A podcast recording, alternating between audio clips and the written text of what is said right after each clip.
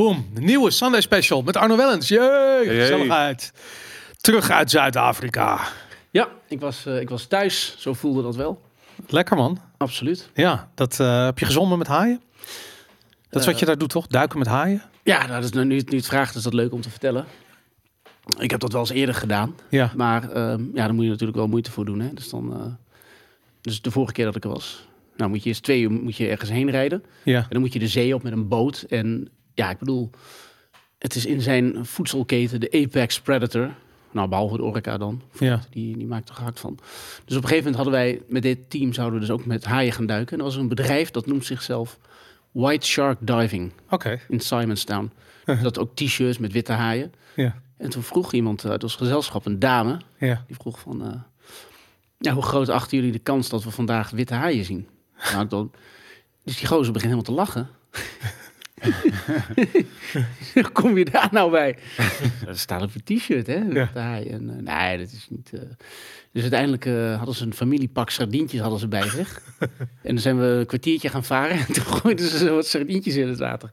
Toen zei ik het ook. Ja, ik ben geen bioloog, maar dat is niet hoe het werkt. Hè? Dat is niet...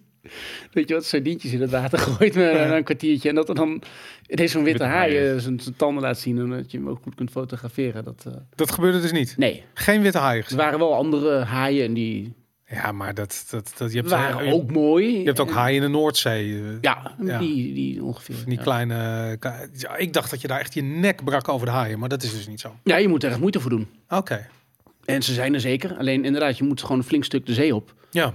Omdat ze, ja, het is de... En dan geen sardientjes, maar echt een schaap of zo. Of een... Ja, je moet een heel schaap moet je, dat Ja, is het. daarom. dat, dat werkt. ze lusten. Ja, tuurlijk. Dat, Ja, eh, ja. ja. Vet. ja. Hey, maar, verder, ehm, verder fantastisch. Het, eh, ja. Ja, mooi. En de storm gemist. Hey, laten we het hebben over eh, Oekraïne. Ehm, eh, we hebben net al eventjes... We hebben het eigenlijk al eens een keer eerder over Oekraïne gehad. En ehm, ik had eigenlijk... Wij hebben een aflevering gedaan een tijdje terug... waar we eigenlijk zoiets hadden van... Ja, al dat nieuws dat Poetin eh, Oekraïne gaat binnentrekken. Het is allemaal... Dat gaat niet gebeuren. Het is toch wel gebeurd. Hoe... Zou jij een schets kunnen maken van de geopolitieke situatie op dit ogenblik in Oost-Europa? Ja, ehm, ik zal er meteen bij zeggen, en mensen kennen me dan ook daarvan als het dan om Oekraïne gaat. Ik ben ook Hm. een van de bedenkers van het referendum dat we erover hadden. Dus dat Ja. we zeiden, je moet Oekraïne niet compleet in je invloedssfeer binnentrekken. Ehm het wordt altijd gezegd, vrijhandel, leuk. Alleen het probleem daarbij binnen Europese Unie-verband is dat je anderen buitensluit. Ja. Ja, dus als je Oekraïne in jouw douane- douane-unie sluit, dat is feitelijk wat er gebeurt. Mhm. Dus alle douanes worden één. En dan ben je feitelijk gewoon lid van de Europese Unie. Er wordt altijd gezegd dat Oekraïne dat nooit wordt, maar feitelijk is het zo. Het is alsof iemand eh, de sleutel van je huis krijgt en je hebt er seks mee. En je woont niet samen. Want je hebt nog geen ge- geregistreerd partnerschap of zo. Ja. Maar in feite is, eh, wordt Oekraïne compleet in de EU opgezogen. En omdat jouw grenzen dan, eh, dat je de- dezelfde grenzen deelt. Daarmee wordt de grens van Oekraïne, tussen Rusland en Oekraïne, dat wordt gewoon een harde grens. Mhm. Dus dat was eerst een rommeltje. En je, had, oh, je hebt ook allemaal Russen die in Oekraïne wonen. En in de tijd van de Sovjet-Unie maakte dat ook niet uit of, je, of de Krim dan bij Rusland of Oekraïne hoorde. Precies, ja. Alleen inderdaad, als je dat land in de Europese Unie trekt. En de meeste EU-leden zijn ook lid van de NAVO. Hm. ehm, dan maak je het, ja, naar mijn mening, maak je het nodeloos complex. Ehm, het Wat, is ook wat maak je complex? de, de veiligheidssituatie daar Met Rusland. met Rusland. Hmm. Ja, en het punt is ook dat de, eh, Rusland heeft eigenlijk maar één warmwaterhaven. Ehm maar als je, Rusland ziet er heel groot en eng uit Mhm. als je het op de kaart ziet. Maar als je nog iets beter kijkt, dan zie je hoe ontzettend zwak en kwetsbaar dat land is. Ja, Het is ook veel te groot, het is onmogelijk om te verdedigen. Ja. Ehm, en ehm, je zou het op een paar plekken gewoon kunnen afknijpen en dan doet het niks. ja. Ik bedoel, ehm, die, noord, die noordelijke havens die zijn de helft van het jaar niet te gebruiken omdat het dan is dichtgevroren. Ehm, Er zit ontzettend veel ruimte tussen de, de wat is het, Irkutsk of zo, wat eh, bij, Ja, bij en- Japan ergens ligt en, En, en Moskou. hier hebben ze dan een Ja. provincie die zo groot als India. En daar woont Ja. ook geen hond. Wel mooi, heb je natuurlijk mooie natuur. Nou, daar Ja. hou ik wel van.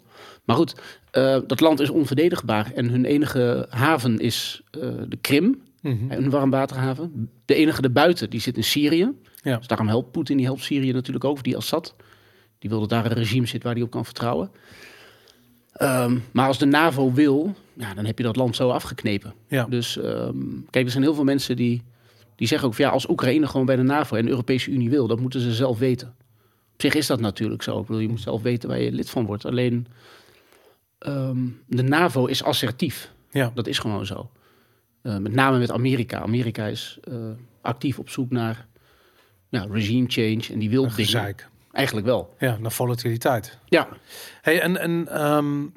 en dat heb je dan op een paar... Dus de Oekraïne zit op 400 kilometer van Moskou. Ja. En... Maar was dit ook de, de... Ik ben even de achtergrond vergeten van het Oekraïne-referendum. Zeg maar, wat was dan de, jullie reden om daarmee aan... aan... Wat, er, wat er eigenlijk gebeurde was dat... Um, nou, je ziet dat nu wel een beetje gebeuren, hè. Um, dat is dat, dat Oekraïne wordt feitelijk compleet lid van de Europese Unie. En dat heeft... Uh, dus je hebt het Griekse, de rommel in Griekenland en Italië heb je nog niet opgelost. Of je gaat al een uh, avontuur beginnen in de voormalige Sovjet-Unie. Um, en dat land het zal ten eerste ontzettend veel geld kosten om dat uh, op te trekken. En ten tweede is het inderdaad, krijg je een gigantisch veiligheidsprobleem. Omdat je daarmee de NAVO op uh, letterlijk op 400 kilometer van Moskou zet.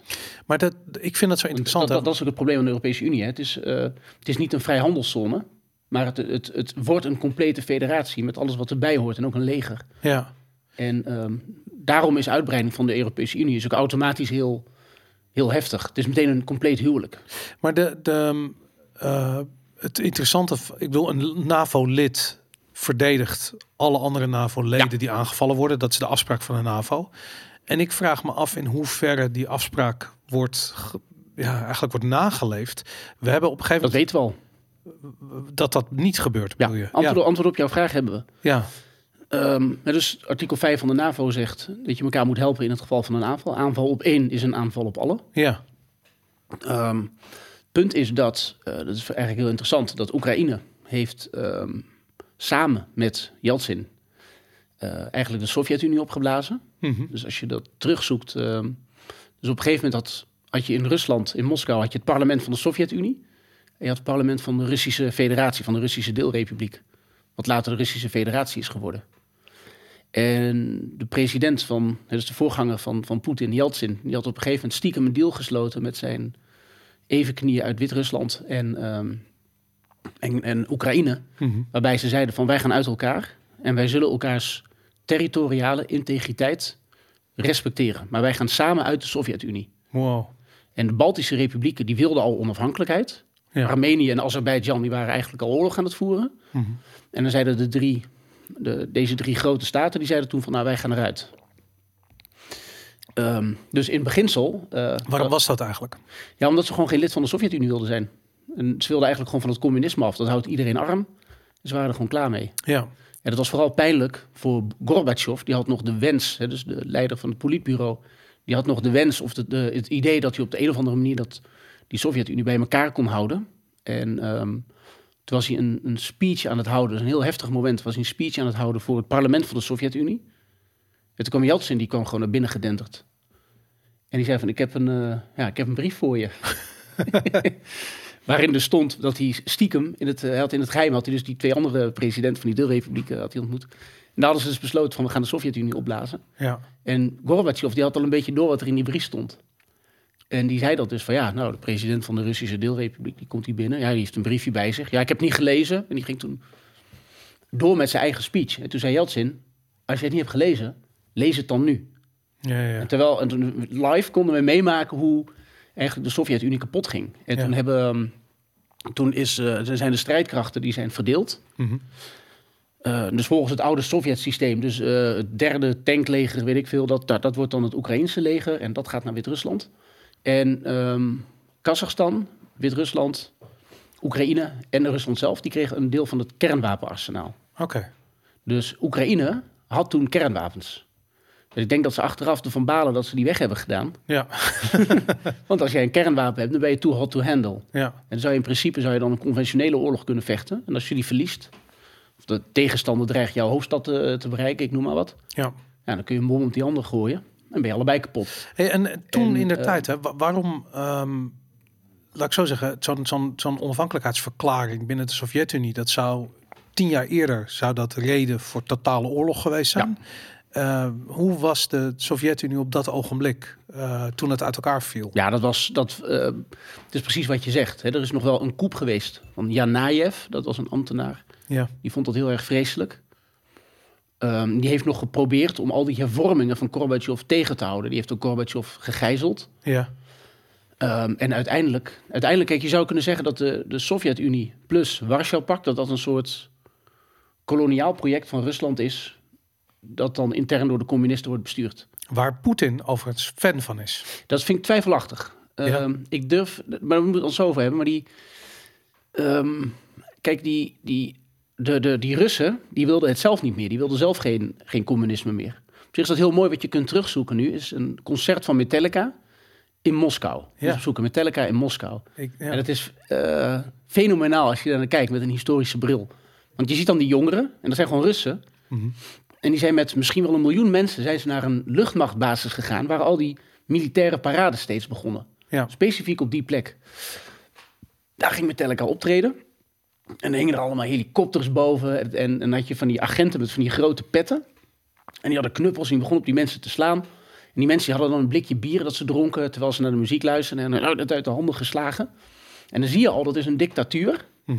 Ehm, die, ehm, het is, een combinatie, precies, maar het is niet meer te houden. Die mensen Ja. zijn niet En die jongeren, Die ruiken goed, aan die vrijheid. En die die hadden Amerikaanse vlaggen. die jongen zingen mee. Ja. Met andere woorden, ze horen die muziek daar niet voor het eerst. Ze kenden het al. Ze kennen het al. Ja. ja. En, eh, en die muziek, ja, dat, dat bereikt die plekken en ze weten wat het is. En, en dat, maar dat is, dat is prachtig als je dat terugziet. Als je niet van de muziek houdt, zou ik maar zeggen, dan doe je, de, doe je het geluid uit. Ja. Maar je ziet daar een politieapparaat.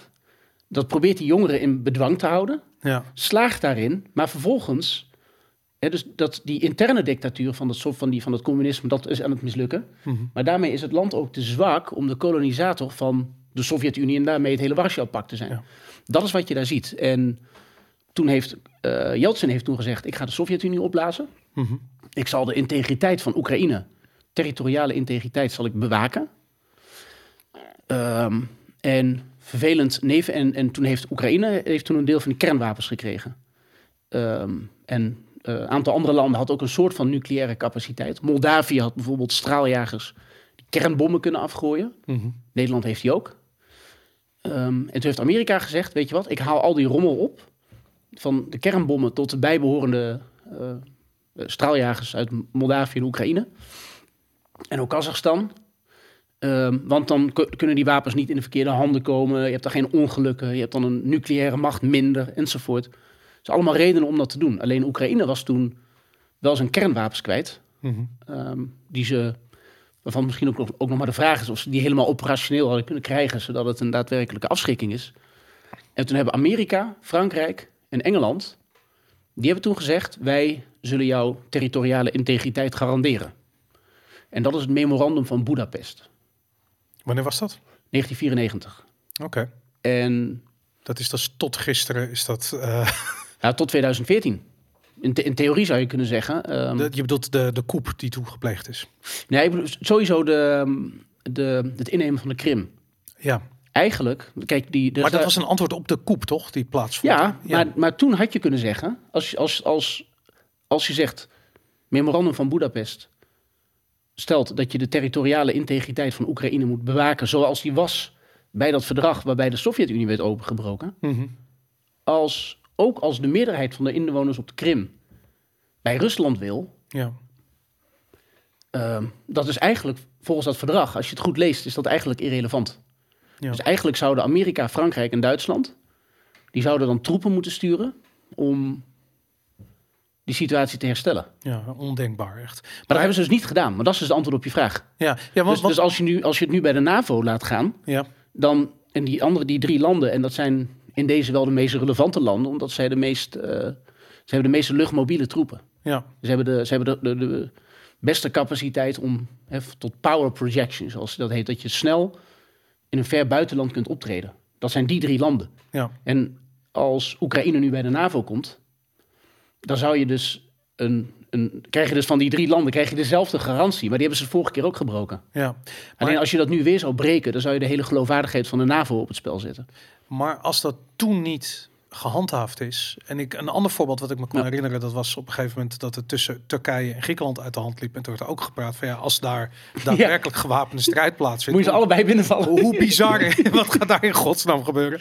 Ja. Maar ehm, eh, dan denk ik gewoon van ja, dat eigenlijk werkt het niet. Weet je, kijk, het is natuurlijk fantastisch als je denkt van ja, er komt een grote bad guy uit het buitenland en die valt het navelgebied binnen. Gaan met z'n allen gaan we dit doen. Maar in de realiteit is het vaak onderling gezeik. Ja. En dat is het nu ook weer, weet je. Juist hem. En dat is, uh, dit, het wordt ook veel te groot en te complex. Ja. En um, kijk, um, als je naar. Het interessante is dat als je bijvoorbeeld naar Polen gaat, mm -hmm. of naar de Baltische Republieken, zijn ook, Bal, zijn ook NAVO-landen, um, die haten Rusland. En ik ga niet. ik zou het niet willen goed praten, maar ik snap het wel. Waarom haat ze Rusland? Vanwege het verleden. Dus, um, ja. dus uh, Polen wordt elke keer meegetrokken in het gezeik dat Rusland intern heeft. Ja. Dus eigenlijk vanaf de Poolse delingen, vlak voor de Napoleontische oorlogen, uh, is het grootste deel van Polen altijd Russisch geweest. Nou, dan heb je in Rusland een communistische revolutie, dan krijg je het in Polen ook. Ja.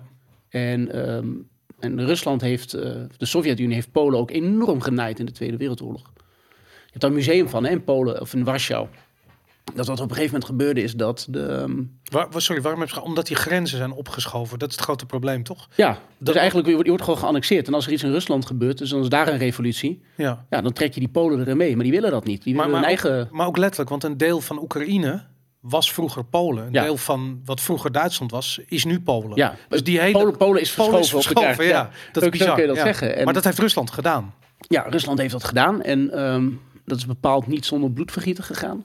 Wat met name ook in de Tweede Wereldoorlog is gebeurd, is dat, de, ehm, dat eigenlijk de geallieerden of Rusland had de helft van, eh, van Polen al bevrijd, Ja. tussen aanhalingstekens. In ieder geval, daar waren de nazi's uit weggejaagd. En eh, Polen ligt, Warschau ligt op een rivier. En toen hebben de, de Russen, die hebben net zo lang gewacht... totdat de nazi's en het Poolse verzet elkaar kapot hebben gevochten. Dus dat Poolse verzet, dat vroeg om Russische steun tegen de Duitse bezetter. Alleen de Russen, die hadden toen al door, de communisten, van... wij gaan straks ook ruzie met dat Poolse verzet krijgen. Want dat Poolse verzet, dat wil natuurlijk een eigen leger en eigen land opbouwen. Ja. Toen hebben ze de, dat conflict hebben ze net zo lang laten escaleren... totdat Duitsland en Polen zich kapot hebben gevochten. En daarbij is Warschau is compleet ontvolkt geraakt. En eh, als je die, er zijn beelden van, en het is heel indrukwekkend. Het is gewoon helemaal leeg. Het is gewoon letterlijk tot de laatste stad, de laatste steen, het laatste huis is er gewoon gevochten. Er is daar niets meer. eh, wat dat betreft, ja, je zou het een groot Rotterdam kunnen noemen. Er is daar niets nog van, eh, van, van de oude glorie over. Wat je bijvoorbeeld in Krakau wel ziet. Ja, ja, ja. En die Polen die zijn er gewoon nog woedend om. ja. En ik, ik snap dat. Alleen ehm, bij die, ehm, zeg maar in de rommel van rond de Eerste en de Tweede Wereldoorlog, in die periode ertussen, ehm, toen eh, hebben de Turken, die hebben ja, de, de Armenen en de Grieken en de Arameërs uitgemoord. Dat is de bekende eh, Armeense genocide. Maar er zijn ook Ja. heel veel Grieken zijn daar vermoord. En de Russen die hebben altijd Griekenland geholpen in de strijd tegen Turkije. Dus als je het aan een gemiddelde Griek vraagt en je zegt, wat vind jij van Rusland? Ja. Dan zeggen ze, oh, dat is, ons, dat is het land dat ons hielp met de, met de, met de, Ja. bij, de, bij, de, bij de onafhankelijkheid. En als je dan een Pool vraagt, Ja. zeg je, wat, als, ik, als ik zeg Rusland, dan denk jij... Ja. Dan zeg je, dan zijn die Pool die denkt, hè, dat zijn die klootzakken die mijn hoofdstad eh, met de grond gelijk hebben gemaakt. Hadden Stalin en Hitler niet ook onderling Polen verdeeld voor Ja. het uitbreken van de Tweede Wereldoorlog? Juist hem. En Ja. ehm, wat dat betreft is de... ehm, is die, die situatie met die Baltische Republiek in de Sovjet-Unie was ook heel belangrijk, omdat ehm, de, eh, von Ribbentrop, dus die Duitse en Molotov van de Molotov-cocktail, de, de Sovjet-minister van, eh, van Buitenlandse Zaken, Mhm. die hadden ook bedisseld welk deel van Polen en van de Baltische Republieken wie zou krijgen. Dus eh, toen de Sovjet-Unie later die Baltische Republieken hun onafhankelijkheid niet gunde, Ja. toen hebben die Baltische Republieken, die hebben toen, na heel veel archiefonderzoek, hebben ze dat Molotov-Ribbentrop-pact, waarbij Polen dus inderdaad ook werd opgeknipt, dat hebben ze naar boven kunnen halen. En toen hebben ze gezegd, het idee dat de Baltische Republieken onder Moskou vallen, Ja. dat is een deal die jullie hebben gesloten met Nazi-Duitsland.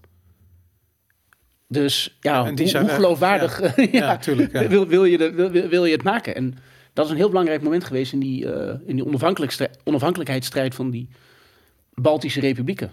En dus ik, ik snap de, de afkeer van Rusland die daar zit, die snap ik. Alleen het gevaar bestaat inderdaad, en dat is in 2007, nee, of 1997 is besloten, dat ze een gecombineerd EU-NAVO-lidmaatschap krijgen. Ehm, en Oekraïne krijgt nu dezelfde beurt. En Rusland is dan bang dat ze gewoon helemaal ingekapseld zijn door de NAVO. Ja. Ehm, en dat die, die staten, die zijn natuurlijk een beetje uit op wraak. Ik, ik, maar nogmaals, ik snap dat. En die Griek heeft dat niet. Ja. En de Spanjaard en de Italiaan ook niet, want die hebben die historische band niet. Dus door die NAVO, eh, door daar al die voormalige landen, die, de vijanden van Rusland, om het zo maar te zeggen, door dat in je op te nemen, loop je wel het gevaar dat je een grote anti-Russische alliantie kweekt. ja. En dat je zo een, een oorlog krijgt die je anders misschien niet zou hebben gehad. Hoe vanzelfsprekend is die, die, die, eh, dat EU-lidmaatschap in combinatie met dat NAVO-lidmaatschap? Ehm, het is geen wet van mede en persen. Mhm. Je kunt eh, lid van de NAVO zijn zonder lid van de EU te zijn en andersom. Ja, Ehm, geldt bijvoorbeeld voor Noorwegen. ja, Ehm, Oostenrijk heeft, is bijvoorbeeld geen NAVO-lid, maar wel lid van de EU met euro. Zwitserland ook niet, toch? Ja, Zwitserland is eigenlijk geen van beide, Oké, ja. eh, maar heeft wel bepaalde eh, EU-verdragen ondertekend, zoals vrij reizen, Schengen-verdrag. Ja, en ehm, in 1997 is besloten om die twee landen, in de, om de Baltische republieken inderdaad, eh, EU-lid te maken. En daarna werden ze ook lid van de NAVO. En het idee bestaat dan in Rusland eh, van, ja, dan gaat Oekraïne gaat ook NAVO-lid worden. En, En- waarom? ik bedoel, ik snap dat dat vervelend is. En vooral de provocatie naar Poetin toe. En Ja. zeker als je. Maar, maar je moet dat zien vanuit het, eh, het idee dat Poetin bezig is om nog altijd die grote Russische federatie terug op te bouwen. Weet je, dat idee dat, dat ik bedoel dat die steun voor Lukashenko bijvoorbeeld eh, van Wit de president van Wit-Rusland, die gewoon alleen maar kan bestaan bij de gratie, Bij de gratie van, ja. Poetin. Ehm, wat je ziet in Kazachstan, waar eigenlijk ook een machtsstrijd heeft plaatsgevonden, die eh, door Poetin naar zich toe wordt getrokken. Ehm, ja, je, je, je, je voelt aan alles dat hij is de, de manier waarop hij zijn leger weer heeft opgebouwd, wat na de Sovjet-Unie volledig in verval was geraakt. Mhm. Hebben we het ook over gehad, over die, die, die, die, die nucleaire onderzeeërs die lagen weg te roesten in die, in die havens allemaal. Ja. Eh, nou, Nou, is geen schim, ja. ja. daar is geen schim meer van over. Alles is opgelapt en, en elke soldaat krijgt weer een fatsoenlijk salaris. En hij heeft dat weer teruggebouwd. gebouwd. en Ik, kijk, ehm, ik heb het ook over, na, het erover gehad of ik iets... Kijk, vanuit Nederland en het hele narratief zoals we dat in Nederland hebben... ja. en ook hoe Rutte dat vertelt... Mhm. ehm, ik denk dat je het met een grote korrel zout mag nemen. ja, En ehm, dat heeft er ook mee te maken dat het idee dat Poetin dit wil... en dat hij dus ook de Baltische republieken gaat aanvallen... er zitten op dit moment ook Nederlandse militairen... zonder tanks in een klimaat- en genderneutraal D66-leger... dat ligt in de Baltische republieken, omdat in Nederland... ja. het idee bestaat dat, de, dat Poetin de Baltische republieken wil hebben... Mhm. En dat is gebaseerd op een leugen. ja. En dat is de leugen van Halbe Zijlstra. Ehm dus Halbe Zijlstra, die, die heb ik er ook wel eens een paar keer over gesproken toen hij nog minister was. Maar die zei altijd, en dan komt hij naar je toe. Zegt hij, Arno, ik moet je wat vertellen. Hij zegt, ik ken, ik ken Poetin. Hij kent Poetin, ja. Ja. Oké. Want hij zei, Arno, ik zat een keer met, eh met, met Vladi, want zo noem ik hem. Zaten in de sauna. Dat zaten we elkaars voetjes te masseren. En, nee, kijk, Dirty Mind is a joy for... Kijk, hij verzint een meeting met Poetin. Ja. Ik maak hem wat spicier. Hè? ik bedoel, als, Hij was als- als- sauna. Ja, ik maak hem een sauna af. Ik bedoel, als, als hij zijn fantasie mag gebruiken, mag ik het ook. Ja. Maar hij zei dat van, en hij heeft het ook tegen heel veel andere journalisten en in de media gezegd van... ehm, dat hij, dat Poetin, die wilde het, het Sovjetrijk herstellen. Ja. En Halbe Zijlstra, maar die was toen HR-miep Mhm. bij Shell. Maar die sprak kennelijk op het hoogste niveau met Poetin. Eh, en, en toen zei eh Albert Zijlstra van ja, oké, dus, je, dus Vlad, jij wil het, eh proost, hè? Jij wil het Sovjetrijk herstellen, want jij ziet dat als een blunder. Mhm. Ehm, wat moet er dan weer terug Ja. in de schoot van, van, van, van Moskou? Nou moet, je, nou, moet je horen, Halbe. Leuke naam trouwens, Halbe. Is dat Fries? Ja, is Fries. Oh. Nou, moet je horen. eh, wat ik ga eh, eh, binnenvallen, dat zijn de Baltics, Belarus, Oekraïne en Kazachstan. Dat is only nice to have. en de hele zaal lag. Oh, zei, zei, zei Poetin dat tegen jou? Dus Ah. Halbe Zijlstra zei dat. Die zei Ja. dat Poetin van plan was om... om waarom Daar zou komt die dat- Wit-Rusland en Kazachstan op dat ogenblik binnenvallen? Dat was gewoon allemaal Moskou gezind. En, Dat sowieso. En als je zegt, ehm, de Baltics, die moet ik hebben. Kijk, de Baltische republieken zijn nu een witwaskanaal. Want die hebben ook de euro. ja, Maar die zijn diep geïnfiltreerd door de Russische maffia. ja. En dat gaat, die invloed gaat tot de, tot de, ECB aan toe. Mhm. eh, via hun, dus een, een, centrale bankier van Letland bijvoorbeeld. Ja. Als dat land de euro krijgt, dat wordt automatisch lid van de ECB. Ehm, en die, Hebben die Eh, de euro niet op dit ogenblik? die hebben de euro. Ja, wat ik zeg. Ja. En die gebruiken dat als witwasmunt. ja. Dus je bent een Russische crimineel en je hebt dan een zak eh, met roebels. eh, ik zeg het altijd gekscherend, maar zo gek is het niet. Je hebt een zak, er zitten bloedspetters en de propjes. eh, het is ge- heb je zo'n zak met geld. En dan kom je in Letland aan en dan mag je het gewoon witwassen via de centrale bank. Ja. Die accepteert dat. Eh, en er is een centrale bankier, die is ook gearresteerd wegens het aannemen van smeergeld uit Rusland. Go figure. Ehm, en die gozer gaat nu over ons geld. Ehm, maar goed, dus die Baltische republieken, om dat binnen te vallen, dat zou vanuit Rusland helemaal niet logisch zijn. Mhm. Want er is niks. ja. Ja, het is een witwaskanaal, maar dat is het bij de gratie van het feit dat het niet, ehm, Russisch is. dat het niet Russisch is. Precies. Kazachstan daarentegen heeft uranium en allemaal grondstoffen. En eh Kazachstan is vanuit Rusland gezien ook ehm, ja, over land de, de weg naar Centraal-Azië, ook Afghanistan. En daar liggen allemaal grondstoffen. Ja, Afghanistan is eigenlijk heel rijk aan grondstoffen. Die nodig zijn voor de, voor de energietransitie als we allemaal elektrisch willen. ja. Dus eh, dat Centraal-Azië, dat is strategisch gezien. En China neemt dat nu eigenlijk over. Via dat, Er ligt ook een pijplijn van Rusland naar China door Ja. Kazachstan heen. Ja. Dat was een van de, eh, eh, hoe noem je het? Een van de gewichten in de schaal om daar ellende te veroorzaken. Ja, dus, die, dus Kazachstan is. de, dus Halbe Zelstra, die zegt dan van nee, maar voor Rusland is Kazachstan only nice to have. Ja, Maar de Baltische republieken moet hij hebben. dat is bullshit. Dat is gewoon dikke bullshit. Ja, En de achtergrond van, ehm, ehm, van, de, van de hele idee. En worden er nu dus, er zijn nu dus ook troepen in de Baltische republieken gestationeerd uit Nederland. Maar dat is gewoon een enorm MeToo-schandaal dat, je, dat Rutte heeft. vanwege Halbe Zijlstra. Ja. Dus wat daar is gebeurd. Je had, ze hadden op een gegeven moment hadden ze een buitenlandwoordvoerder. Mhm. Ehm, had ik altijd goed contact mee. Maar ik denk dat als, als hij dit ziet, dat, het, eh, Het contact is weg. dat ik niet nog een biertje met hem hoef te drinken. En eh, ik heb het ook altijd eigenlijk niet genoemd. Ja. Maar ik vind, ik vind het toch waard om dit te noemen. Want dan zien mensen gewoon hoe dit soort beslissingen worden gemaakt. Ja, Kijk, wat er eigenlijk gebeurt is ehm, dat Rutte, ehm, die heeft een levendige fantasie. En wat hij doet altijd met zijn kern, maar ook van zijn Kamerleden. Eh, dan gaan ze naar een zaaltje toe, dan gaan ze bijvoorbeeld naar Hotel de Werelden. En dan gaan ze met z'n allen bedenken van hoe gaan we nou verkiezingen winnen, dingen spinnen een enzovoort. soort mini-World Economic Forum. Absoluut, dat is ook zo. Dus gewoon wat je, gewoon House of Cards, dat is gewoon waar. Ja, En er zijn er op een gegeven moment er gebeuren er nare dingen. En zeggen, oeh, moeten we zus doen. Eh, bijvoorbeeld op een gegeven moment was Forum voor Democratie was de grootste partij in de Eerste Kamer. Eh, maar toen hadden ze in de Tweede Kamer nog heel weinig zetels. Toen is het idee ontstaan van luie Thierry. We gaan heel vaak luie Thierry zeggen. Want dan zeggen ja, hij is bij heel veel debatten niet aanwezig. Maar ja, dat kan ook niet als je een tweemansfractie hebt. Mhm. Twee-mensfractie. We houden het wel eh genderneutraal natuurlijk. Eh, maar dat is dus een frame dat je hebt. En Ja. ook het frame van jij wordt door de Russen betaald. Dat komt daar ook vandaan. Ik heb daar ook last van. ja, Dus eh, dat mensen zeggen van ja, maar Arno, weet je zeker dat je geen Russisch smeergeld aanneemt? want dat wordt door kranten gewoon klakkeloos overgenomen. Ja, Echt bij, bij het, het idioten af. Ja, Ehm, maar dat komt. Op een gegeven moment had je ehm, die Hand en die zou minister worden van Buitenlandse Zaken.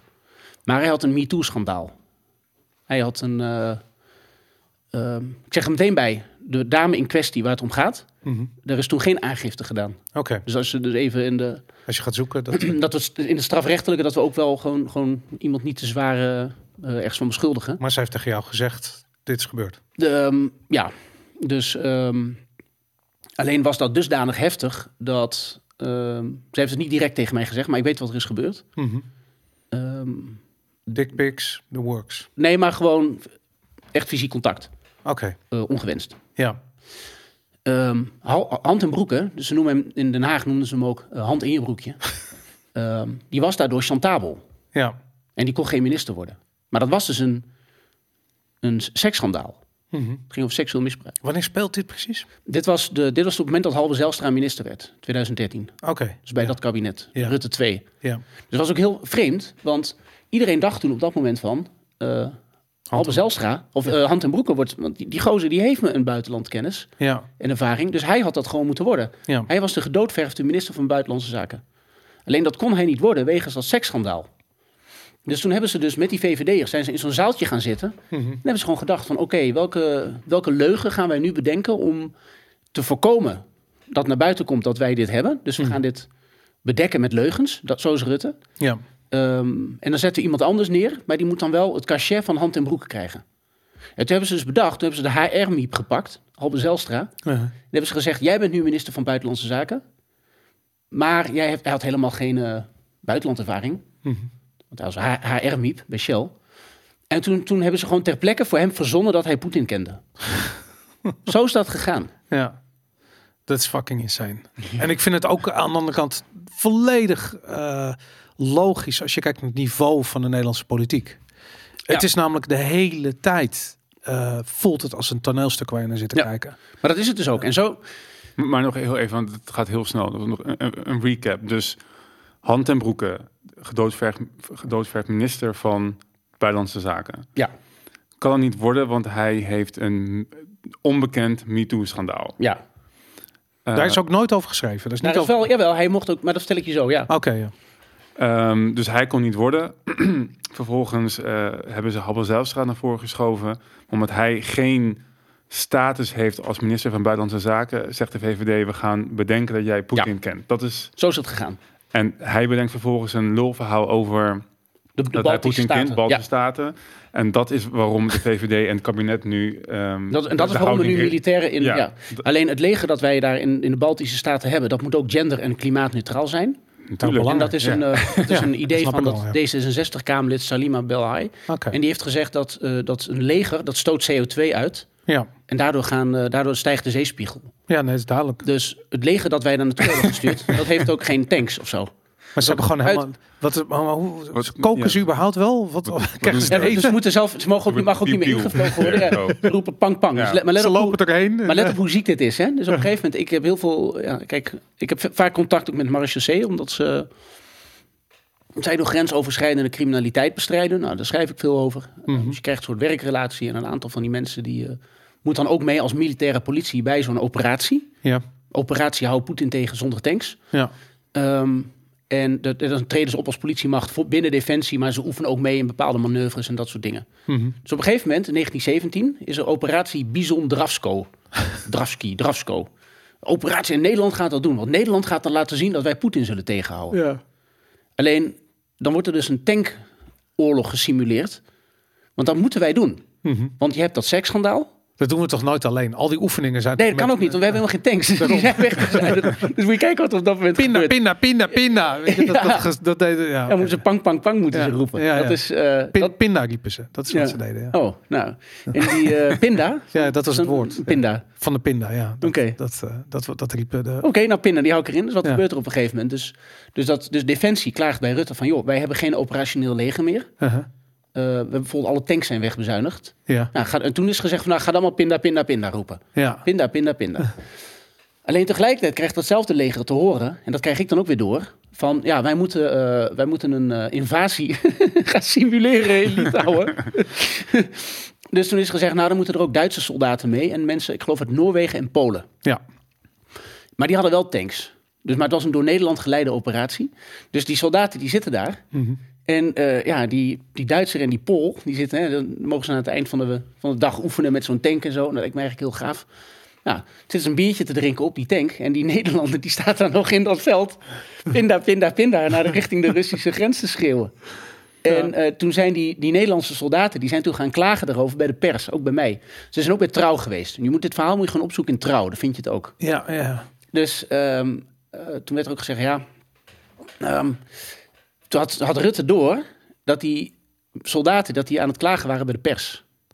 En wat hij toen heeft gedaan, toen heeft hij het een oorlogsmissie gemaakt. En bij een oorlogsmissie mag je eh, geen bier drinken in ieder geval. En je mag niet praten. Eh, je mag ook niet praten, maar je krijgt wel een vergoeding. Omdat je op uitzending bent. Dan is het geen training, maar een oorlogsmissie. Oké. En voor een half jaar is dat uit mijn hoofd was het 20.000 piek. Dan naar rato van het aantal weken of maanden dat je daar zit. En Toen Dus stopte al het die, klagen. toen stopt het klagen ineens. Ja, ja, ja. Dus ik dacht, ik ga je verhaal overmaken. En ik had wat nummers van mensen. Maar die hadden ineens allemaal een paar duizend euro van Rutte gekregen. En toen hielden ze hun kop dicht. Jezus. Zo is dat gegaan. En toen heb ik een paar andere militairen ook gesproken. Van, ehm, ik zei, heeft dat dan ook zin? Hè? Nou goed, de vraag stellen is een beantwoorden. Als je gaat meedoen met een tankoorlog, maar je hebt geen tanks. Ja, ik, wat ik zei, ik ben geen militair of militair expert. Maar Mhm. volgens mij is het zo dat als jij een tankoorlog gaat uitvoeren... en je hebt geen tanks, dat het slecht met je afloopt. Dan moet je iets anders hebben wat heel goed werkt. maar dat, hey, volgens, maar, mij, volgens mij, wat geinig is, maar die militairen die zeggen ook, dat is totaal zinloos wat wij daar doen. ja. Het is gewoon puur voor de show, om dat seksschandaaltje te verhullen. Want Rusland heeft de, met afstand de sterkste luchtlandingstroepen ter wereld. En dat heet de VDV, dat is een, moet je mensen even opzoeken, dat is iets Russisch. Mhm. Hele stoere mannelijke naam, ik had het nog opgezocht, maar ik ben het vergeten. Eh, en ehm, dat komt natuurlijk ook door de ligging. Dus waar Amerika heeft een hele grote marine. Natuurlijk, maar Rusland verwacht oorlogen dichter bij huis uit te voeren. Heeft heel sterk luchtafweergeschut. Nou, dat weet Nederland als geen ander.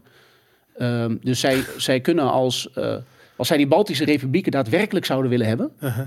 dan sturen ze gewoon eh, een divisie van die luchtlandingstroepen. Er zit er eentje op een half uur vliegen van Riga ja. in Letland. In Pskov, de 76e divisie. En ehm, die, hebben, die zijn zo zwaar bewapend, die, hebben, die kunnen hun eigen tanks kunnen ze meenemen in die vliegtuigen. ja. En dan hangen ze er een parachute aan en dan valt hij eruit. Dus als Poetin zou willen, Of vliegtuigen Ja. die ze hebben, ja. en daar hebben ze er heel veel van honderden. Dus als Poetin zou willen, Mhm.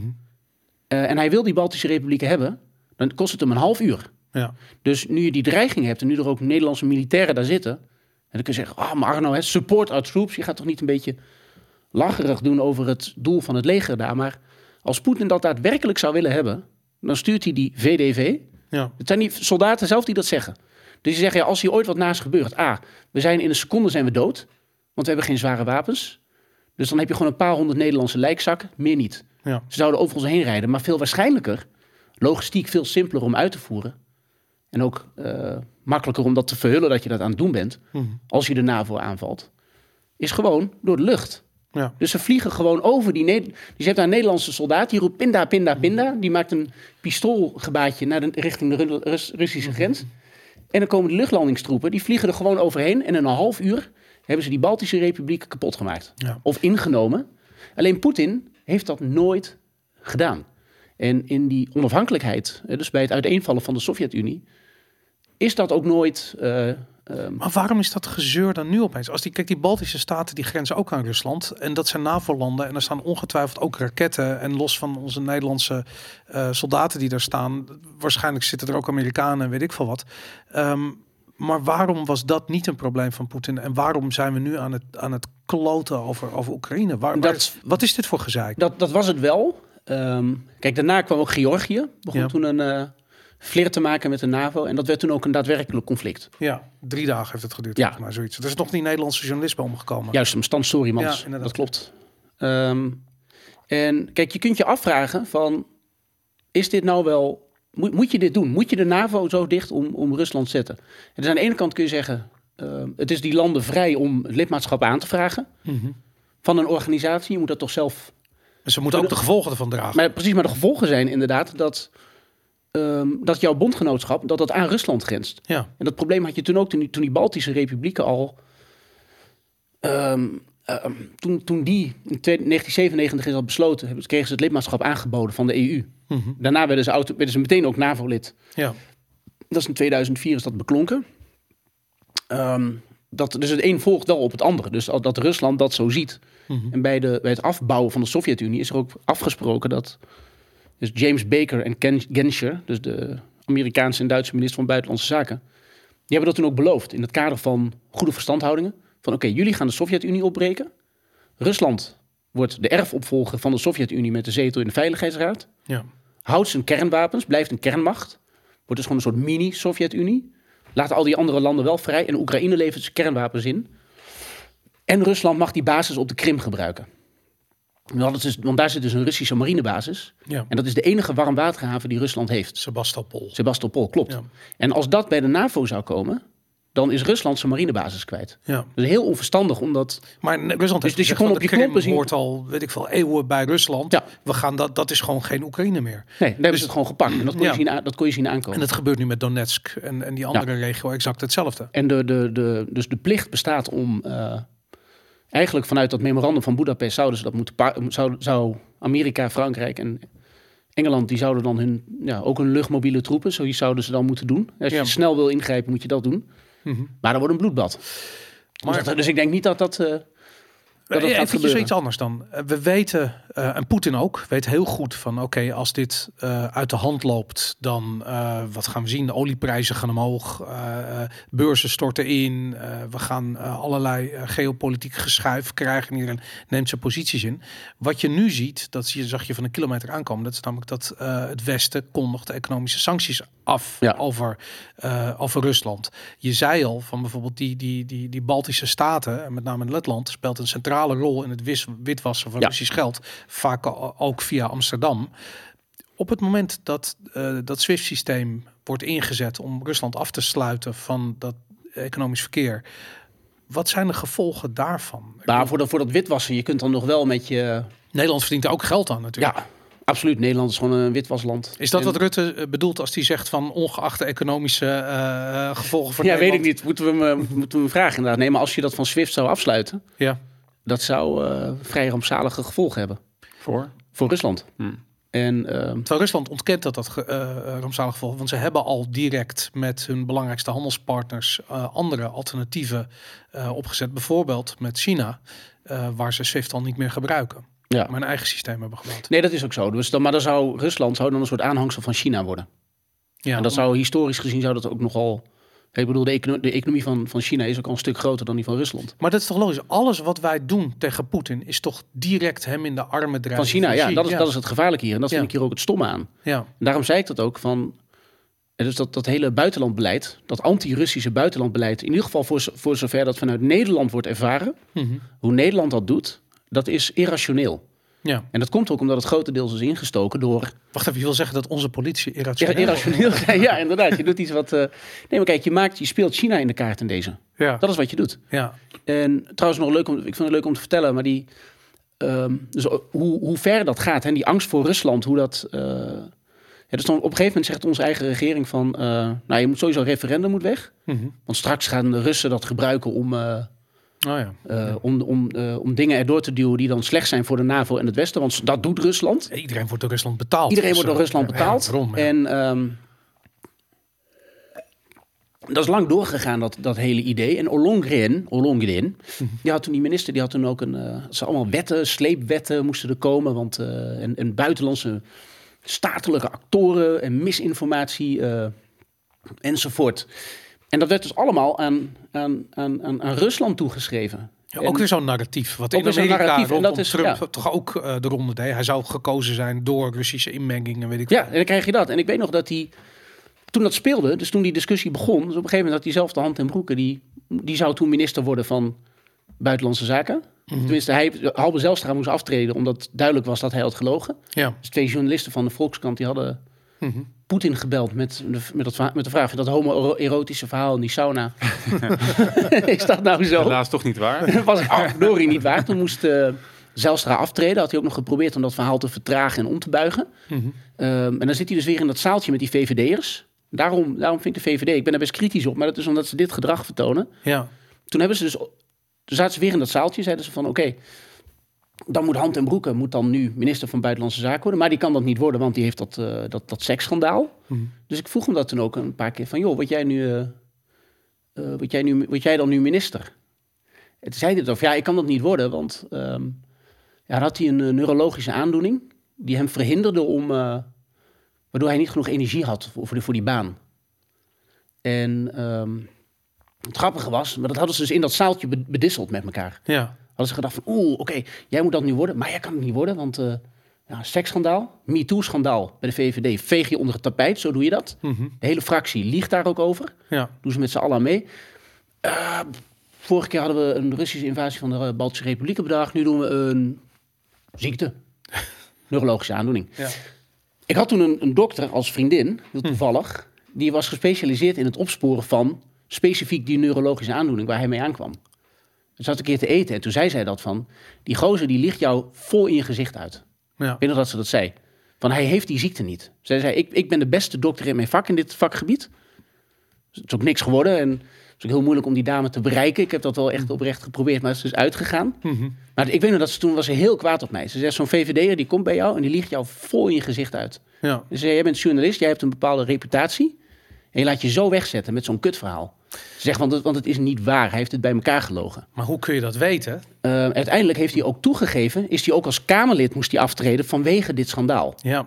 En als je dit helemaal wil uitzoeken, ik, ik ben er wel voor dat we de privacy van mensen een beetje respecteren. Maar als er iemand in Nederland dit zou kunnen uitzoeken en dit ook gewoon op waarheid kunnen staven, dan zou Eva Jinek dat zijn. Oké. En niet Eva Jinek zelf, maar Eva Jinek zou in haar redactie, in, in haar, ze zou dit in haar redactievergadering kunnen opgooien van wat die rare Arno Wellens vertelt, is dit waar? Zou ze in haar redactie Hadden ze gisteren met Mark Rutte uh, als gast wel eventjes te, te sprake kunnen hadden ze, hadden ze kunnen doen, hebben ze niet gedaan. Jammer. Dus als herkansing zeg ik tegen Eva Jinek, bespreek wat, je, wat ik nu zeg, bespreek dat met je redactie. Ja. En kijk wat zij zeggen. Eva, als je kijkt, uh, de volgende redactievergadering, weet je wat er op de agenda staat. Neem dit even mee. Ja. En het stomme is dat, uh, dat uh, D66, die was daarbij. Ja. En die zijn toen vol op de bandwagon, de anti-Russische bandwagon gesprongen. Waarom? Waarom is dat Ehm, voor D66 zo belangrijk? Ja, zij, zij vinden, zij, zij willen heel graag die EU-misinformatiewet.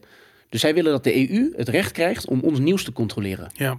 En toen, toen heeft Ollongren heeft die Russische inmenging als smoes gebruikt om allerlei andere dingen er doorheen Maar te dat is duwen. De exact hetzelfde in Amerika gebeurt. Dat Ja. vind ik het rare ervan. Dat die, die, die, die shit ettert maar door. En het blijft maar terugkomen. En nu ook weer met, met Canada en wat daar aan de hand is. Dat ze allemaal zoiets ze willen allemaal het recht hebben om de om, om feiten als waarheid te bestempelen. En een andere mening als eh Te cancelen fake nieuws. ja. als fake als nieuws. fake. En dat is ook zo. En Ollongren die heeft die kans vol gegrepen. Mhm.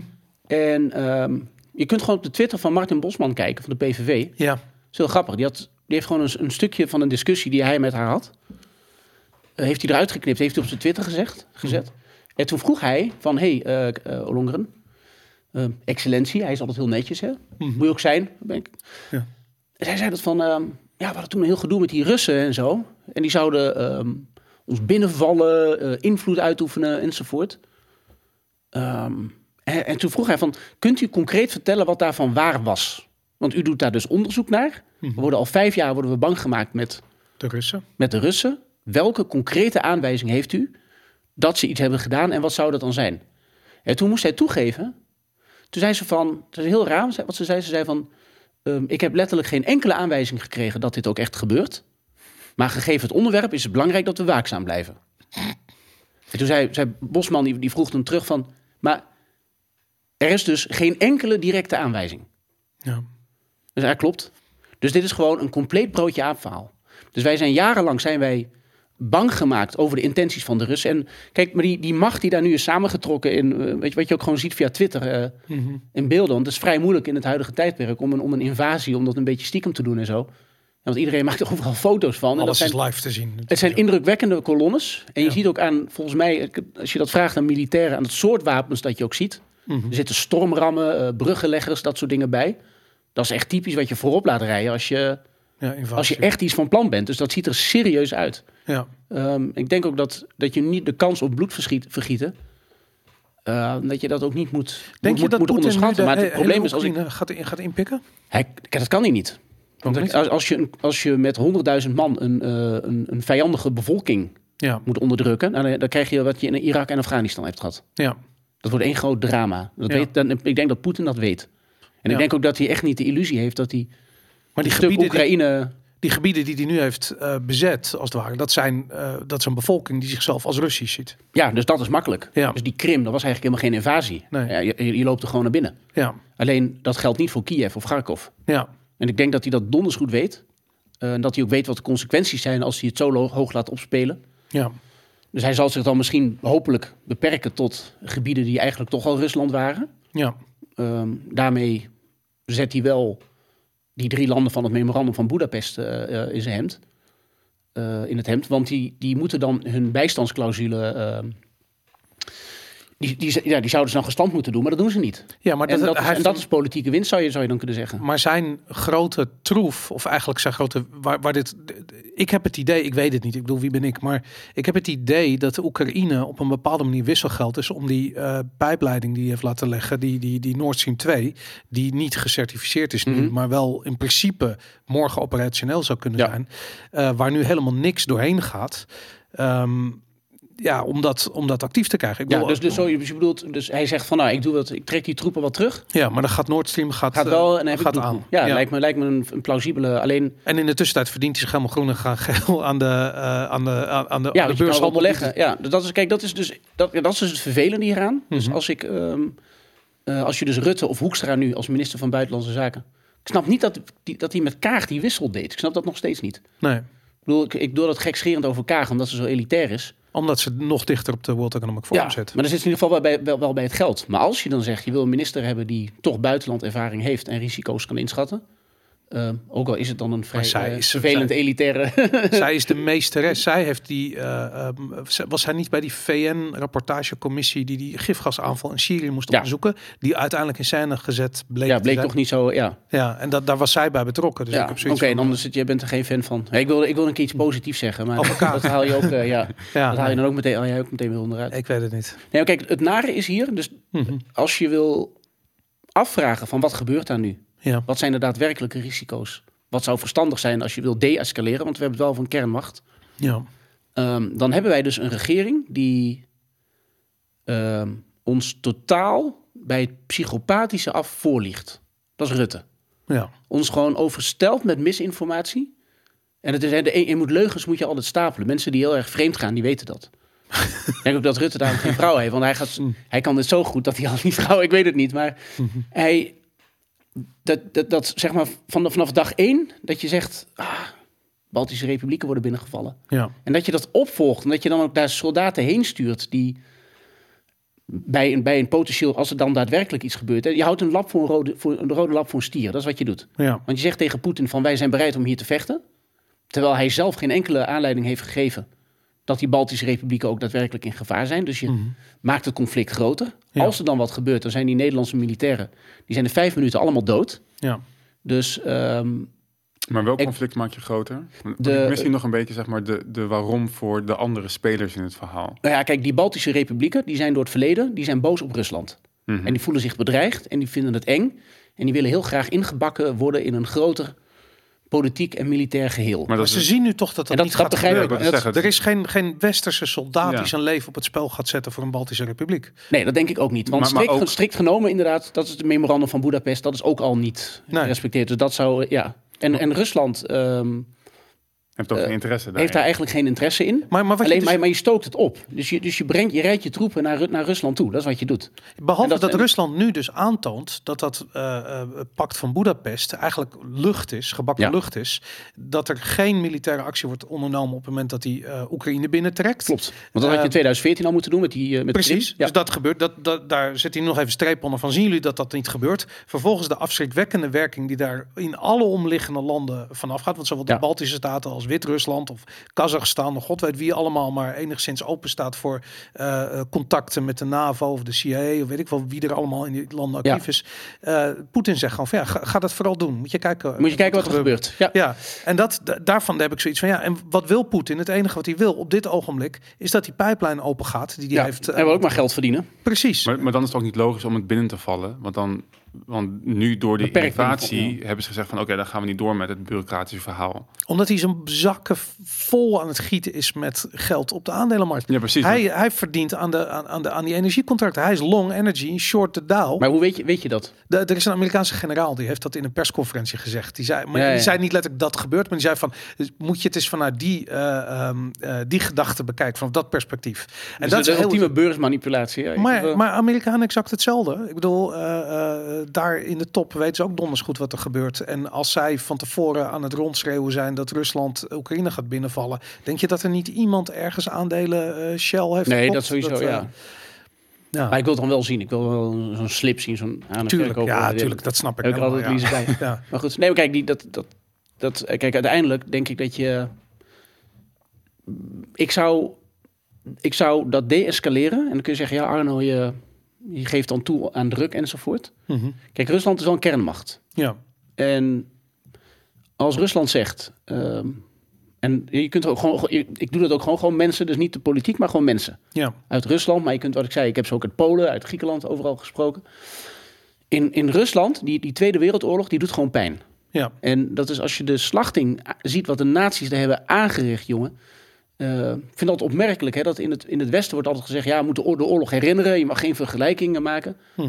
Ehm, lijkt me ook verstandig om dat met enige respect eh, te behandelen. Maar zo actief als wij de oorlog eh, in leven houden... en eigenlijk als politiek middel aan de westkant van Duitsland gebruiken... om bijvoorbeeld Europese integratie door te duwen... Ja.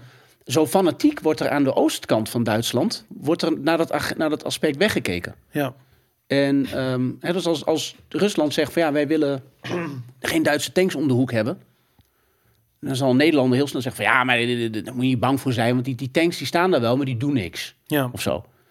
Wat stel je aan? Je denkt toch echt niet dat Duitsland iets gaat doen? Nou, ehm, Rusland heeft twee totaal vernietigende Duitse invasies al gehad. En zij willen gewoon, een, een Russisch nationalist, een gemiddelde Russische nationalist... ook als die in Amsterdam woont en helemaal niet onder het Rusland van Poetin wil leven... ook die zeggen van... De, de NAVO moet niet zo dicht in de buurt van Moskou komen. Dat is van het, vanuit het verleden niet slim.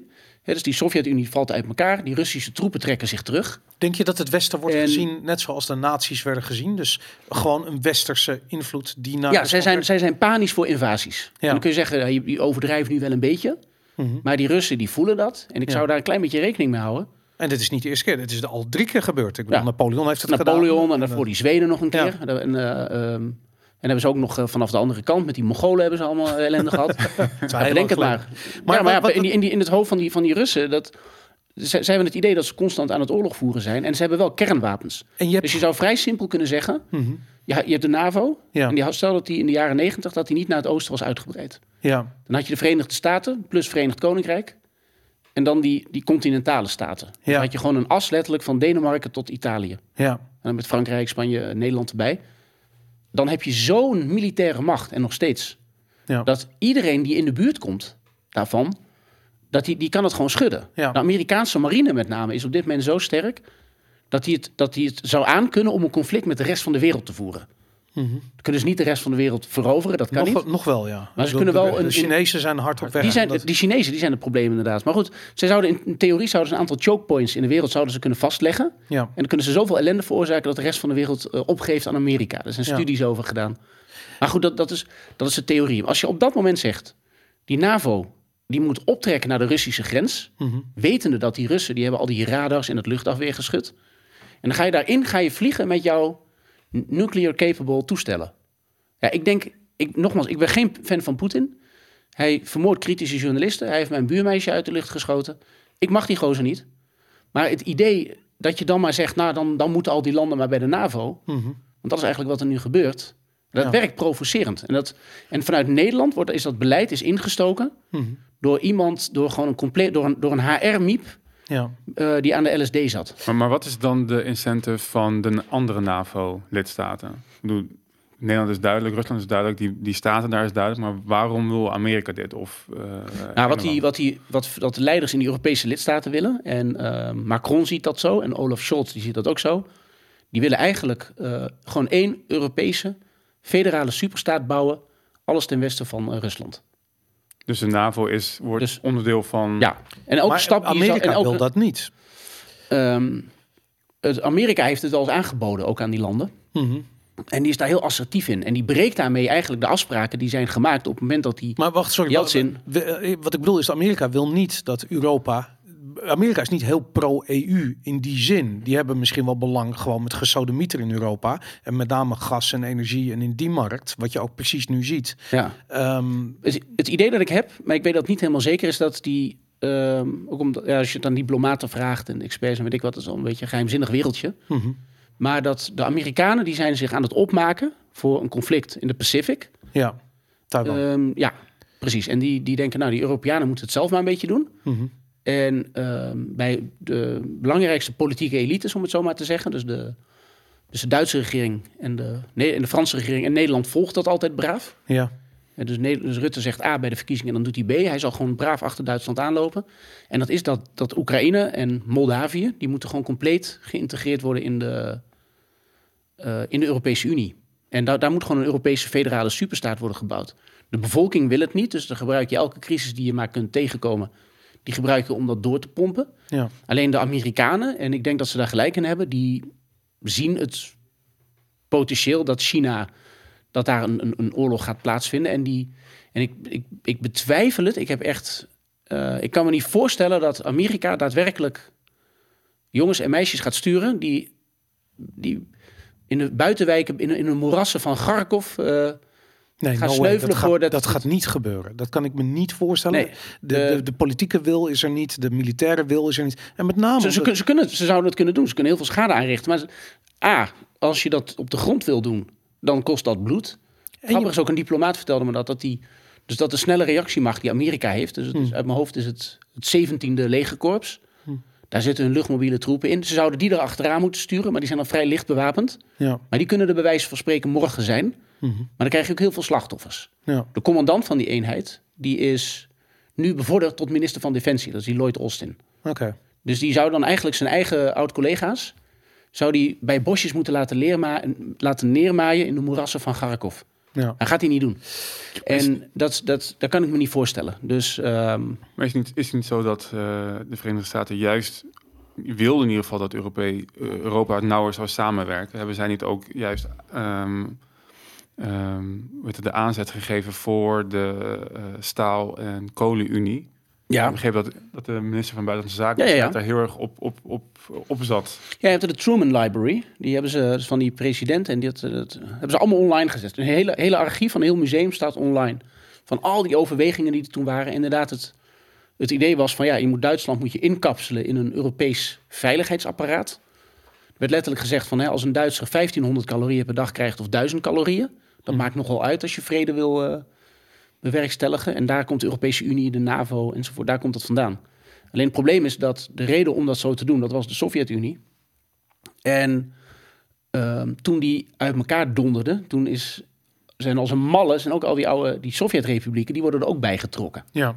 En dat, dat gaat met een bepaalde snelheid. Met een, ja, ik noem dat een euro-evangelische snelheid. Eh, waarbij het ten eerste het blok geen cohesie meer kent. Wat ik zei, in Oekraïne denken ze heel anders over de Russen dan, eh, dan de Grieken. Maar dan moet je dat in één buitenlandbeleid moet je dat, eh, moet je dat proppen. Je komt zo dicht op Rusland te zitten dat je allerlei praktische bezwaren hebt. Dus je moet een harde grens.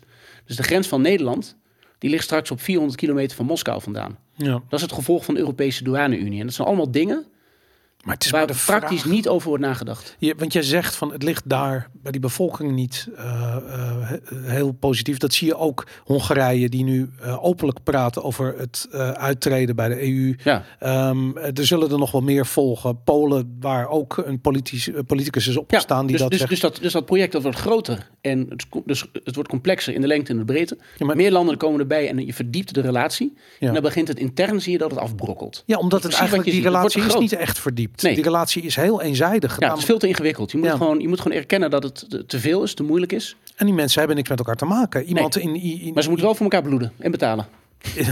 Ja, dat is duidelijk. Ja. Vooral wij moeten betalen. En eh, nou ja, goed, whatever.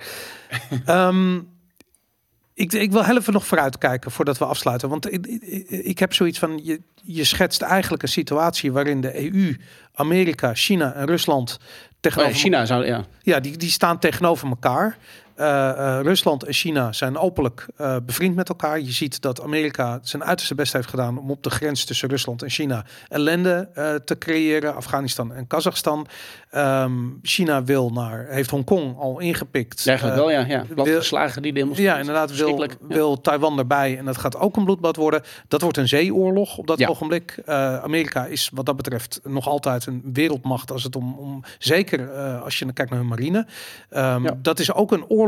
Kijk, ze zijn misschien wel ergens een klein beetje getraumatiseerd geraakt door Afghanistan, door eh, Irak. Eh, ja, steeds weer eigenlijk Landoorlogen zijn eh, slecht.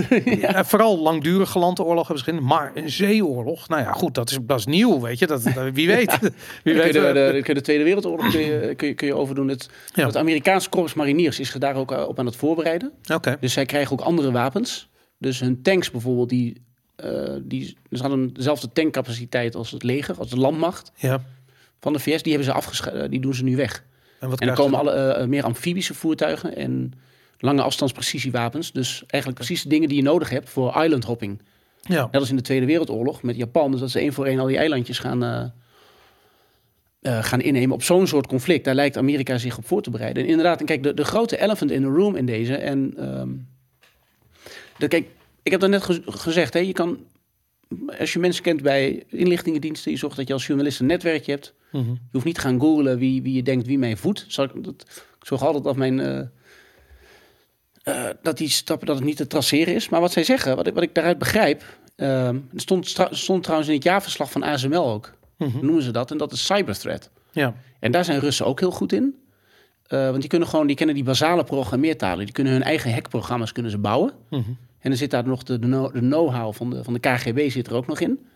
En dat zijn eh, hackerscollectieven of criminele bendes. En het is eigenlijk niet eens zozeer de overheid. Ja. De overheid in Rusland zou daar volgens mij, of volgens mijn bronnen, ook bij Defensie, zouden ze meer aan kunnen doen. Mhm. En het feit dat Rusland dat niet doet en dat ze dat laten gebeuren, dat, daarvan zou je kunnen zeggen dat is vrij openlijk vijandig.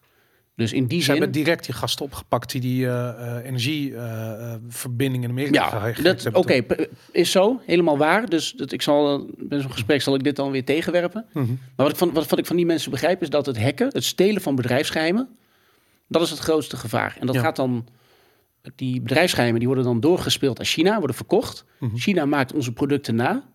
En dan zegt de Europese Unie, die zegt van joh, wij hebben een vrijhandelsakkoord met China. Eh, kom eh, onze gestolen technologie hier maar verkopen. Ja. En heeft Merkel op de laatste dag van het, van het moment dat zij nog EU-voorzitter was, Mhm. dus echt op 31 december eh, van vorig jaar, dus het, het dus oud jaar, jaar daarvoor, heeft nog snel een, een investeringsakkoord gesloten. Maar het is later wel eigenlijk weer een beetje afgeschoten. Waarbij, ehm, waarbij China die winsten die zij maken door hier te hacken, Mhm. Dat ze die hier ook mogen investeren in onder meer onze energiesector. Ja, ja. En dan word je, zo, word, je, zo word je gewoon langzaamaan word je eigenlijk gekoloniseerd door China. En het grote gevaar is China. En wat ik begreep is dat China is op dit moment een kernmacht, Mhm. maar niet echt. En dat komt omdat ze... eh, het is de nummer 1 en 2 in militair opzicht op aarde. Dat zijn nog steeds Amerika en China. Of Amerika en Rusland. Mhm. Ook al is Rusland economisch eh, echt aan het stagneren. Mhm. Maar dat komt sowieso omdat ze nog duizenden kernwapens hebben. Maar En die zou je in een, co- een conventioneel conflict kun je die ook inzetten. Je Ja. kunt een, een legerformatie van de ander kun je nuken. ja. Dat is vrij extreem, maar je kunt je voorstellen dat Mhm. Poetin, als hij in het nauw zit, dat hij zoiets doet. Ehm, daarbij is het, ehm, is het zo dat de, de kracht van dat nucleaire arsenaal, Mhm. dat is afhankelijk, mede afhankelijk van de mate waarin jij de raketten van de ander uit de lucht kunt schieten. tuurlijk, ja. Dus, en want dan heb jij relatief gezien meer kernbommen, omdat die anderen die moeten dan drie keer zoveel schieten. Ja. Nou hebben Amerika en Rusland die hebben allerlei verdragen getekend, START, eh, INF-verdrag enzovoort, om dat kernwapenarsenaal, om dat wederzijds terug te dringen. En wat er nu dreigt te gebeuren, en het is heel griezelig, dat is dat, ehm, dat de Amerikanen, die hebben ook sancties ingesteld, dat heet CAATSA, dat is Countering American Adversaries Through Sanctions Act. En dat is een wet dat iedereen die op militair of technologisch gebied zaken doet eh, met Rusland, Mhm. die wordt door sancties getroffen. Dat is nieuw, dat sinds die Dat is, inval- vrij nieuw is dat. Ja. En ehm, uiteindelijk dat betekent bijvoorbeeld dat als eh, Indonesië, ik noem maar wat. Indonesië heeft Russische en Amerikaanse straaljagers. Mhm. Een mix. Maleisië heeft dat ook. Dat ze van twee, ze willen niet van één land afhankelijk zijn. Dan gaan ze beide systemen gaan ze vernieuwen. Dan schrijven ze een tender uit naar beide partijen. En dan zegt Rusland, of Amerika zegt dan van... hé, hey, wacht eens even. Jij gaat je eh, Sukhoi-straaljagers ben je ook aan het vernieuwen. Wat feitelijk betekent dat je daar een nieuwe order plaatst. Dan kom je op de Amerikaanse sanctielijst. Ja. En Voor die wapenbedrijven is dat fantastisch, want nu heeft Indonesië buigt dan en zegt, nou, oké, dan die Russische straaljagers die we wilden kopen, die worden dan ook Amerikaans. Mhm. Dus heb je een iets grotere Amerikaanse order. Alleen Rusland, die heeft daar dus last van, dus dat, dat, dat hun wapenindustrie. En ze hebben er ook last van dat, eh, dat hun eigen binnenlandse economie stagneert. Dus zij hebben geen budgetten meer. En dat is Rostec, dat is het bedrijf dat dat doet. Mhm. Ook hier wel eens eerder genoemd als het bedrijf eh, verkoopt ook bukraketten. Het eh, heeft brievenbussen in Nederland, ook nu nog op in constructies die illegaal zijn. Rutte breekt die sancties. Vind ik altijd heel bijzonder dat hij... Dat hij daarmee wegkomt. Ja, hij breekt sancties in zaken MH17. En dan zegt die mensen die kritisch op hem zijn, zegt... ja, die worden door de Russen betaald. En journalisten geloven dat. Maar goed, wat er dreigt te gebeuren is dat dat Rostec... dat heeft op een gegeven moment dan geen geld meer. Mhm. En wat er zou kunnen gebeuren is dat ze hun rakettechnologie en afweertechnologie... dat ze die aan China verkopen. Zodat China wel kan handelen met... Ja, en China gebruikt dan die systemen, of ze jatten het en ze maken het na. Ja. Zou ook kunnen gebeuren. En dan kan China, want China heeft nu officieel, ik geloof, 350 kernbommen. Ja. En Amerika 5000.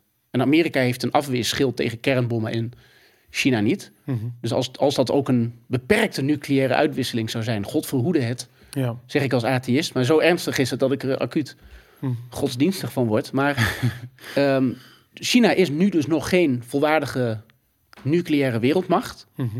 Maar als je Rusland steeds meer van je afdrijft, Ja. ook met die sancties waar je het over had, via bijvoorbeeld het betaalverkeer, dan komt er een moment dat die dat dat Russisch dat Rostec dat dat zegt dan tegen China van joh, eh, wil jij die nucleaire technologie niet ook kopen? Ja. Je drijft eigenlijk alles wat, wat hier gebeurt uit angst voor Rusland. Mhm. En vanuit Nederland is dat ingestoken door een seksschandaal, nota bene. Ja. Zo irrationeel is dat. Eh, maar het is natuurlijk onderdeel van een groter westers probleem. En dat is dat. Maar eigenlijk maken we China sterker. En Ja. ik denk dat Amerika dit ziet.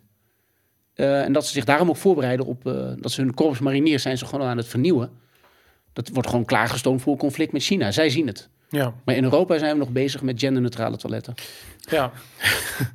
nou, het is fascinerend. Ehm, eh, ik, heb nog duizend vragen. Ik denk eigenlijk dat we hier, eh, hier moeten stoppen en de volgende keer door moeten praten Ja. over de, vooral ook de financiële gevolgen. Ehm, het is nu de vraag van hoe, wat gebeurt er nu in de Oekraïne? Wat gebeurt er met Taiwan? Gaat Amerika daar bijvoorbeeld troepen slash ehm, eh, kernwapens neerzetten op Taiwan? Een- Ja. een Ik denk, mijn, mijn inschatting is inderdaad dat, dat Amerika niet gaat bloeden voor, Taiwan. voor, voor, voor Oekraïne. Oh nee, voor Oekraïne niet. Nee, dat is al duidelijk. Dan hadden ze dat nu moeten Ja, en dan was dit eigenlijk de test. Dus ook Ja. als het, als het met een beperkte escalatie van geweld blijft, laten we daarop hopen. Ja, Ehm, dan is dat de les. maar een zwaktebod van de NAVO ten opzichte van, ehm, eh, van China. Eh, en die kunnen nu toekijken en zoiets hebben van ja, blijkbaar doen ze niks. Zullen we eens proberen, zullen, ja, zullen we iets met Taiwan proberen? ja, als ze niks doen met, ehm eh, hoe heet het, met, eh, met, met Oekraïne, denk je dat ze dan wat gaan doen? Dat zijn juist, Taiwan? dat zijn de. dat Zie jij de- Nederlandse mariniers naar Taiwan vertrekken om, om Taiwan te beschermen? Ik Nee, nou is dat ook een voordeel. En dat is het voordeel. eh, Dus Nederland, of Rutte heeft het Nederlandse leger gewoon vernietigd. Ja, Dus op papier is er een. Hey, je kunt bij een, een oefening kun je drie mensen sturen of zo. Of je hebt dan bij een Nou, ceremonie. we, we, hebben, we hebben de mariniers en de commando's, that's it. Die zijn nog een beetje gefund. En de luchtmobiele brigade. dat ja, maar die hebben geen vliegtuigen. over. Nee, maar Dat heb, die, je, dat heb je gezien bij MH17. Er werd er gezegd, ja, moet, Ja. moeten die militairen daar niet heen vliegen? Om die, want dat zou dan de luchtmobiele brigade moeten doen. ja, ze hebben die moet je daar helikopters. niet- hebben ze. ja. Ja. Maar ja, die, ze hebben niet de vliegtuigen. Ze kunnen wel parachute springen, maar ze- daar oefenen ze voor. Maar ze, ja, dat zijn dan altijd ze de Amerikanen. om uit te springen. Nee. Maar goed, dan krijgen ze een lift van de. Duitsers en Amerikanen. Of Dus, de Belgen ja. zijn volgens mij altijd van het transport zoiets. Er is altijd zo'n verdeling dan ergens. Maar goed, Ja, dat, dat, dat is een leger dat vecht intern, want ze verstaan elkaar ook niet. Maar goed, nee, maar dat is dan een, een voor. Ja, Ne- Nederland ehm, kan maar in, eigenlijk, eigenlijk niet echt daar iets doen. nee. En dat is het, dus het, zou, het zijn de grotere landen die. eh, Ja. en Duitsland ook niet, want Duitsland heeft ook een, een leger dat heel erg op het eigen terrein is eh, gericht. Hè? Dat, is- dat is natuurlijk een erfenis van de Tweede Wereldoorlog. Zij mogen geen power projection hebben. ja. Nou, Dus- ik maar, goed, vind... maar dan eh, zou Frankrijk, Engeland en Amerika zouden dan. eh, maar ik denk dat je daarheen gaat. Eh, dus dat het, het, het zwaartepunt van dit soort conflicten gaat naar de Pacific. En wat ik heel erg En Oekraïne kan het uitzoeken. vind. Heel wat, sneu. Ja. Wat gaat dit betekenen voor de dollar als wereldreservemunt op het moment dat er een nieuwe wereldoorlog uitbreekt? En wat, ja, wat gaat het betekenen voor onze maatschappij op het moment dat we in zo'n situatie terechtkomen en de EU weer een crisis heeft om Ja. totalitaire maatregelen uit te rollen over Europeanen? Dat, maar dan zul je zien hoe, hoe gevaarlijk het is dat je jezelf zo afhankelijk hebt gemaakt van China. Dat denk ik echt. Ja, en van, van Brussel. Ja. Ja. Goed, dat is voor de volgende keer. Gaan we allemaal zien. Arno, dankjewel voor je komst. Eh, dit was een eh, Sunday special van Vivo Valentine.